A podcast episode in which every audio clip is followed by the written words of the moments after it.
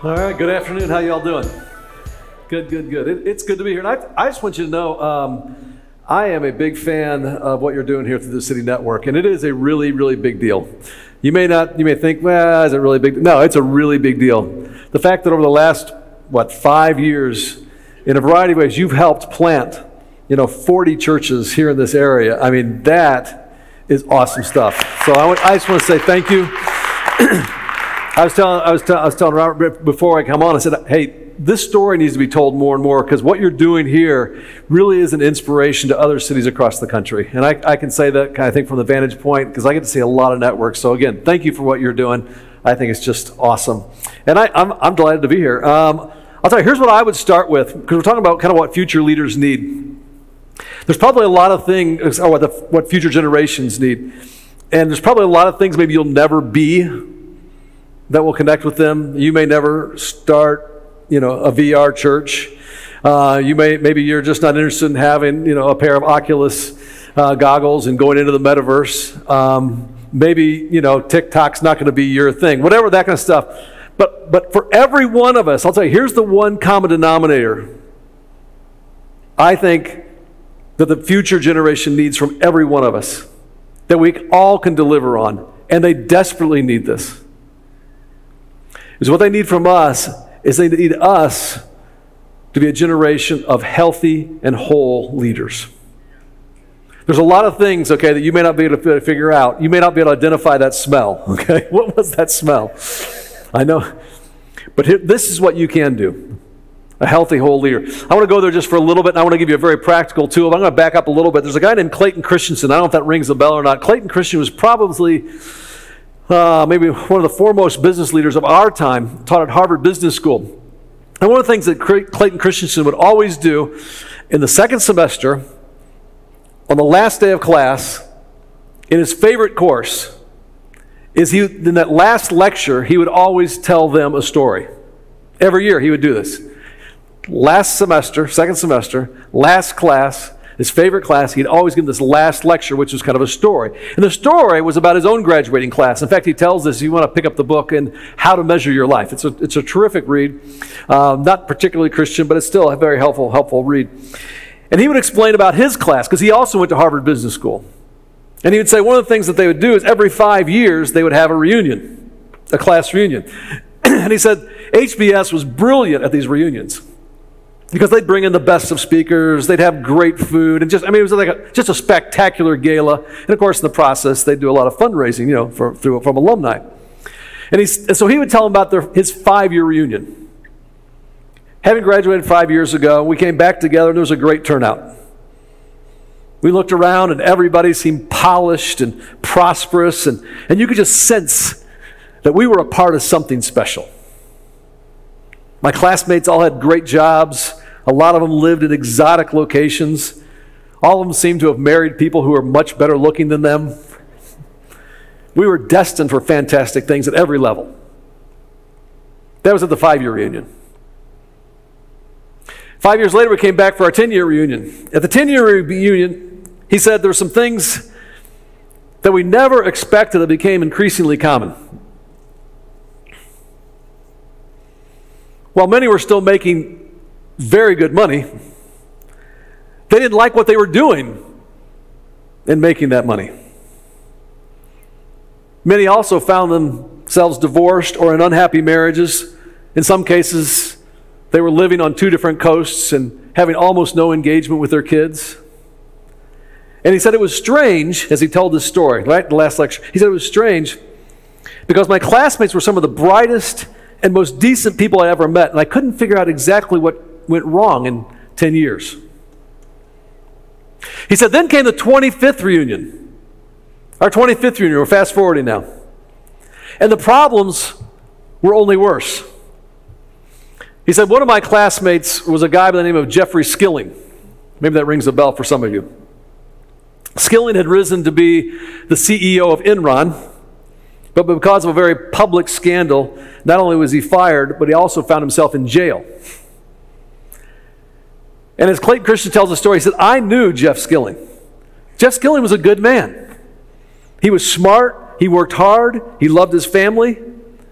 But here he was now, twice divorced, filed bankruptcy, and was doing time in jail for multiple felony charges. And he would continue, he says, I know Jeff Skilling never intended to end up divorced. He never meant to get to a place where he had to file bankruptcy. And he certainly never thought he'd, he'd end up in jail. And he said it wasn't just Jeff Skilling at that 25th reunion. There was another classmate in jail for insider trading. There was another classmate who was in jail after a sexual relationship with a teenager who worked on his political campaign. And it just got kind of worse from there.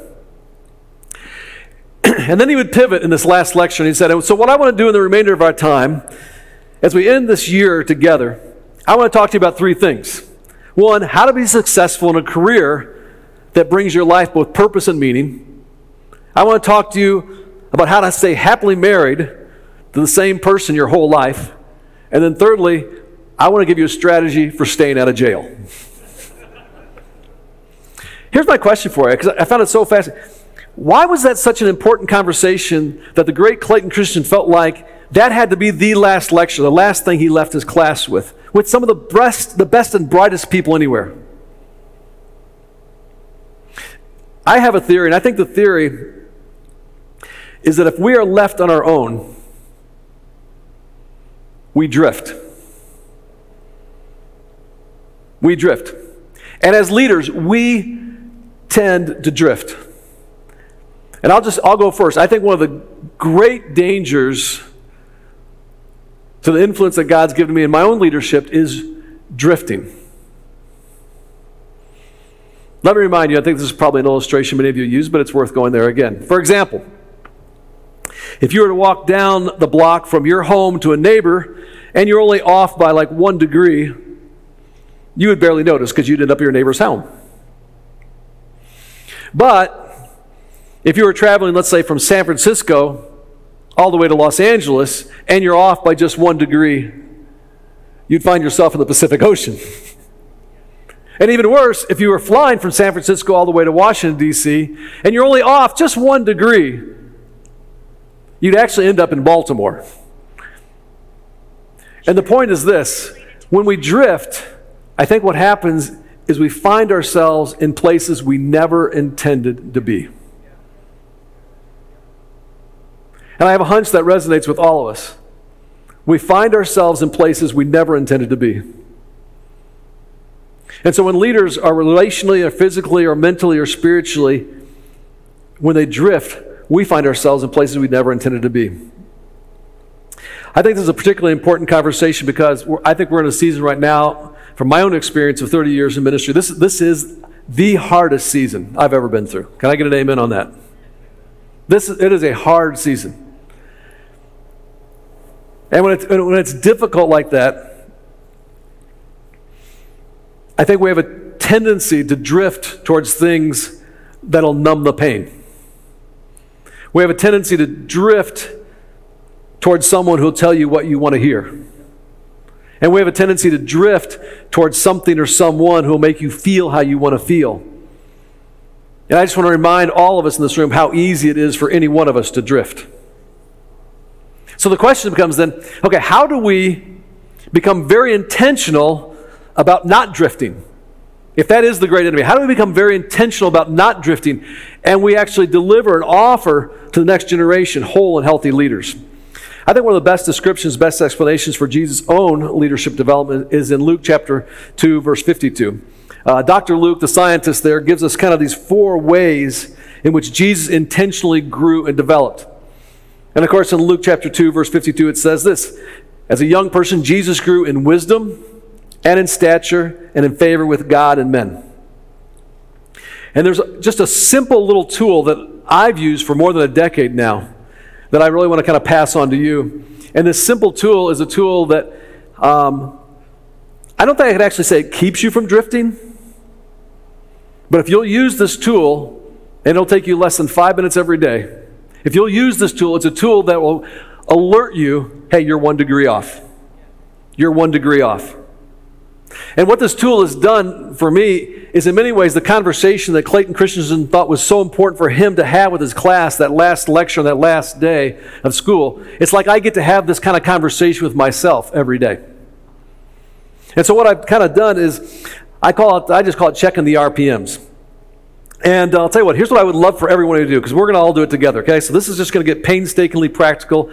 My hope, my hope is that you'll do this in some fashion that fits who you are. It could be kind of what Scazzero calls a rule of life for you. Um, and then even pass this on to other people. But here's what I'd love for you to do either on your uh, computers or grab a piece of paper or on your laptop or your iPad, whatever it is, just write these, uh, write these, these four letters, okay?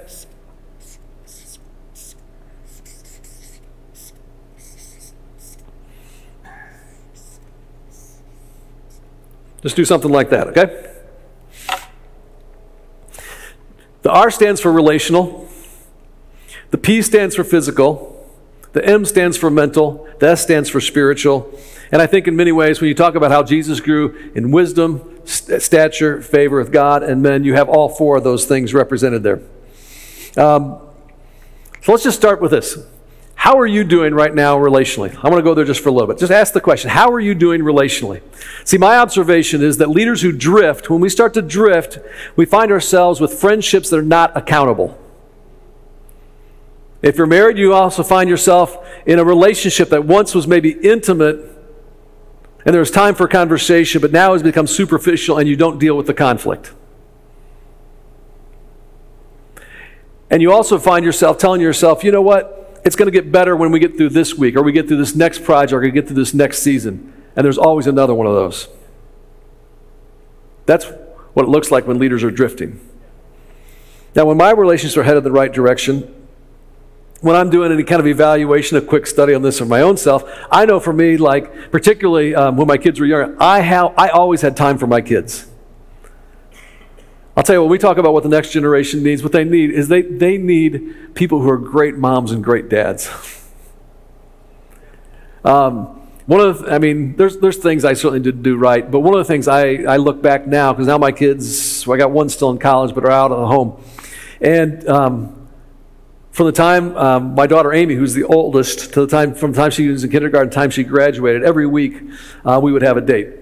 And so when she was a little, when she was just, you know, cute as she could be, just little, we, we'd always go to Dunkin' Donuts. Every week we go to Dunkin' Donuts. And then when she got a little older, she liked to go to Caribou Coffee. I don't even know if Caribou Coffee is still around anymore, but, but they had a couch there by a fireplace. She called it the comfy couch. She always would sit the, on the comfy couch. And then when she got into high school, she actually started working at Starbucks, so she got numbers, so we got a discount, so we went to Starbucks. And I'll never forget this too. It was, um, it was the, uh, it was the last day of her senior year of high school. And we'd done this kind of whole run. And um, we get in the car, and she, by this point, I don't know why, because I'm certainly not, but she was a country music fan. So we turned on, we turned the radio on, and I'm not making this up. Do you remember this, that old Trace Adkins song? You're gonna miss this. Oh my gosh, it's just brutal. Because basically, it's a song about a girl that grows up singing it, you know, and the, and the dad's going to miss this. It, I think it, it goes like this You're going to miss this. Just imagine with a southern twang and a guitar. You're going to want this back. You're going to wish these days hadn't gone so fast. You know, I'm trying to drive and just like, like that. But I'll tell you what, I mean, and I can't really, you know, it's funny. I think about all those trips to, you know, whether it was Dunkin' Donuts or Caribou Coffee or Starbucks. I can't really think of like one time where we had like this brilliant, earth shattering, earth shattering kind of lightning from heaven's kind of spiritual conversation. But, but there was just a, just week after week after week building a relationship um, with one of my favorite people in the whole world. And uh, I got to, I did the same kind of thing with the boys. And I, I, I, coached, I coached their teams. I'll tell you what, I would do all that all, over again in a heartbeat. That, that was some of the most fun time. For those of you got little people, I mean, coach their basketball teams, coach their baseball teams. I mean, I remember there was a string one time with Caleb's teams. We, won, we went undefeated like four years in a row, which was awesome. And I, I'd get them in the huddle and I'd always do this. I'd say, okay, listen, guys, we're just here to have fun. we're just here to have fun. But it's more fun if we win. And I, I guess I'm kind of telling you those kind of things because I'll tell you what, when, I'm, when, I, when I do the quick look at how am I doing relationally, I, I want to know that I have time for my kids. I want to know that I have time for my wife. There, whatever the practice is for you, there's a date night. Sue and I were made it kind of a, and continue to. How do we get? How do we actually get away on a regular basis, even if it's just like one night into the city? I'm from Chicago. How do you do those kinds of things? How, am I cultivating deep friendships? I, think one of the places where I didn't do as well, and I'm continue to, I think I, I got to do a better job on this, is cultivating deep friendships. I have lots of people I know. I got a small group, that kind of stuff. But you know what? If there's like, who are the two or three people you, you want to go to the Bulls game with? Um, again, Chicago reference, sorry. I need to do a better job of that. So I'll tell you what, here's what I want you to do right now on a scale of 1 to 10, okay? On a scale of 1 to 10, um, what I want you to do is just give yourself a score on how you're doing right now, today, relationally. All right? And one is sucks, and 10 is awesome. Okay? And five's like right in between. So give yourself a score of 1 to 10. Uh, Sue and I are doing pretty good. I had dinner with Amy this week. Um, my small group is, I love my, I'm to I'm gonna go, I think right now for me, I'm a 7. So go ahead. You give yourself a number? Don't think about it too much. Don't make this too hard. Just give yourself a number, okay? And there's a second thing I want you to do then, okay? The second thing I want you to do then is this. I want you to compare it to kind of like yesterday or the day before or just the last few days. And so the question is, which way is it trending? Think like stock market, okay? which way is it? Tr- so if you're going like, you know what? I think it's actually getting better, give it an arrow up. If you think it's getting, uh, you know what? I think I'm kind of sliding a little bit, give an arrow down. Or if it's the same, just give it a circle. Does that make sense? So like for me, I'm going to go ahead and give this one an arrow up that make sense? Okay, here's the second thing. Let's talk about how you're doing physically. How you're doing physically. See, leaders who drift, they stretch their waking hours and they shrink the time that they should be getting refreshed sleeping through sleep. They eat on the run with not much regard for what they put in their bodies. There's no time for exercise. And we not only become relationally soft, but we become physically soft. And I think Christians, we kind of have a reputation for downplaying the importance of our physical bodies. And it's interesting because look at the Apostle Paul. I mean, great leader. He seems to take it very seriously in 1 Corinthians 9 27. He says, I discipline my body and I make it serve me. And why does he say it? So that, help me out. You remember? So that I won't be disqualified. I mean, use our metaphor, he's saying, hey, I do that. I discipline my body so that I won't drift. That's what he's talking about. Now, for me, when I'm physically and I'm doing this little evaluation, headed in the right direction, you got to figure out what works for you, okay? For what works for me I, I, is going out and running. I, I like to run. If I, if I can get out and run, I'm running four or five times a week, at least a 5K. I'm on a, I'm on a good pace. And I also, for me, I also know that I need to have like a race on the calendar because I'm kind of goal oriented. So if I have a race, so I know I'm, gonna, I'm doing a half marathon in May, so that's on the schedule there. So I got I know next week I, my training schedule kind of kicks in because I don't want to totally embarrass myself, right? So that's one of the things. I know I need to exercise right. I also know I need to eat right. And yeah, I mean, I love chocolate and I like to, so I mean, I, I'm not nuts about this, but I'm, I'm going like, how am I taking care of this thing? I also know my energy level needs to be right. And so for me, I try, I try to make it a business. Okay, I need to be in bed before 10:30 because I know I'm also going to start my day at 5:30. And and if and if I don't get enough sleep, then I am, I am not, as a leader, going to be a whole healthy person. So here's what I want you to do, okay? How are you doing physically today? Scale of 1 to 10. 1, yeah, not good. 10, awesome. 5, somewhere in between. Um, I'm going to I'll give myself, I'm 6. And actually, because I, I had in January it's just so stinking cold in Chicago. I hadn't been outside, and I hate the treadmill. But we got some warm days last week, so I'm actually doing a little better. So I'm I'm back on track there. So I'm going to give myself a. It, I think it's moving in the right direction. All right, so give yourself a score. How are you doing? And then is it up, down, dot, the same? All right, how are you doing mentally? Mentally. See, leaders who drift don't deal with their feelings. Leaders who drift don't address doubts. They push down anxiety. They don't explore new ideas and don't have time to dream. I know for me, when I'm mentally headed in the right direction, I have time to stop and help and have other people help me process life. recently I've been making some bigger decisions and was feeling anxious about that. And I was going, okay, time out. Um, and I went and saw a counselor, and we had, a, and, and it was super helpful to me. And we have to destigmatize any of the things around mental health in the church. It is so, so, so important. So, are you taking time really to deal with those things and allow other people, get a professional involved to deal with those things? I also put in there, though, also not just mental health, but I also talk about kind of learning because I know leaders are learners. Now, I actually find myself these days, I, I find myself almost listening to more podcasts than I do reading books. And so there's a handful of podcasts that while I'm running, I'm also listening to podcasts, and I just kind of got one on a lot of the time. But I know for me, part of this also is also about dreaming. As someone who's has an apostolic gift and, and a futurist on Strength Finders, I know I need to find space to dream. And so for our staff team, we actually, uh, four times a year, every time there's a fifth Wednesday, we just call that a retreat day. Everybody gets a retreat day. You are paid to spend a whole time with God and take a retreat day. And it's a lot of it's about this, about your own mental health, about your spiritual formation, but also about learning and creating space. So here's the question for you, okay? How are you doing mentally? How are you doing mentally? All right? I'm going to I'm going to go five. And part of it, I'm also going to say it's actually not as good.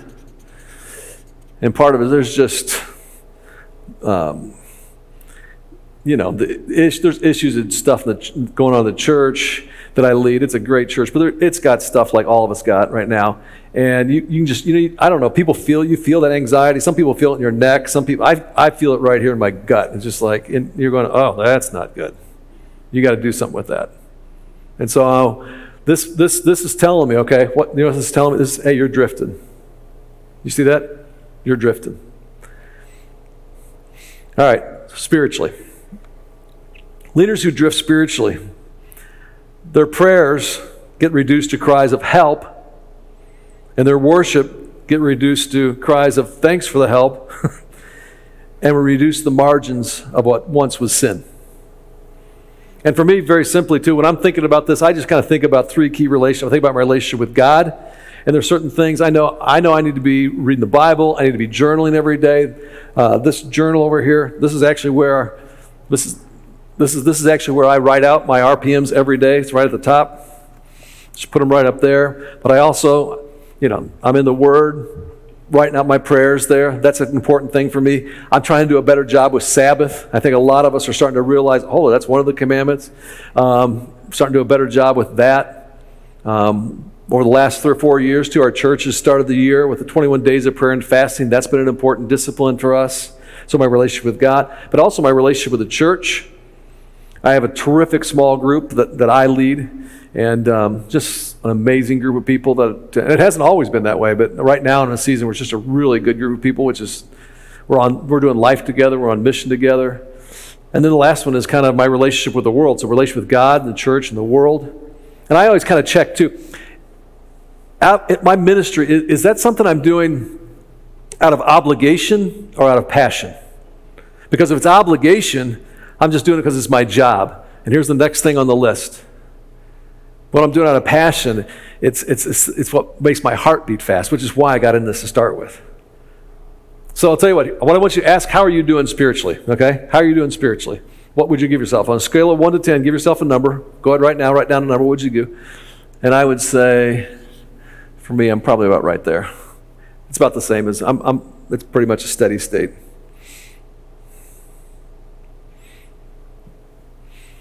Now, this may get this is a little bit kind of tactical. But one of the things I like to do, because I like to give myself a score. Now that you you all might not be wired the same way, but what I'll do then is I actually I'll take all three of these because I, want spiritually spiritually weighted a little more. So I'll take these first three, and I'll get an average. So seven, six, five. You add that up, that's eighteen. Average is six, right? So the first three, that's six, and then I add it to the second one, that's six. So my average score right now, my score is six.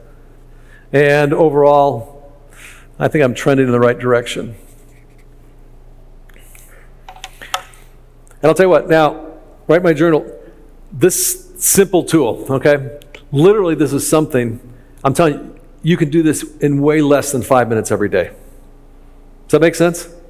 It's, it's just it's a it's a tool that just basically you're gonna I'm gonna have a heart to heart conversation with myself every day how I'm doing because I don't want to somewhere down the road find myself in a place where I never intended to be. And I'm telling you, it's happened to a lot of good people. Um, I was in a small group for about oh, seven or eight years uh, in Chicago of uh, uh, pastors from very large churches. And uh, there was about, there was like 10, 11 of us in this group. And, you know, it, it was kind of, it, it, I mean, I was honored to be a part of the thing. It was like a who's who.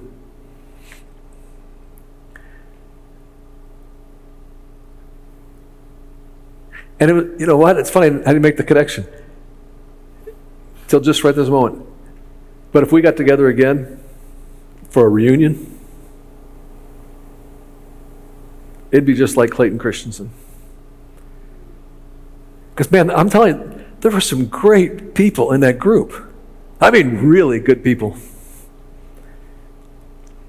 And I don't know how to describe it, and I'm not defending it, the stuff that happened that they did. But somewhere along the way, I mean, right? They drifted.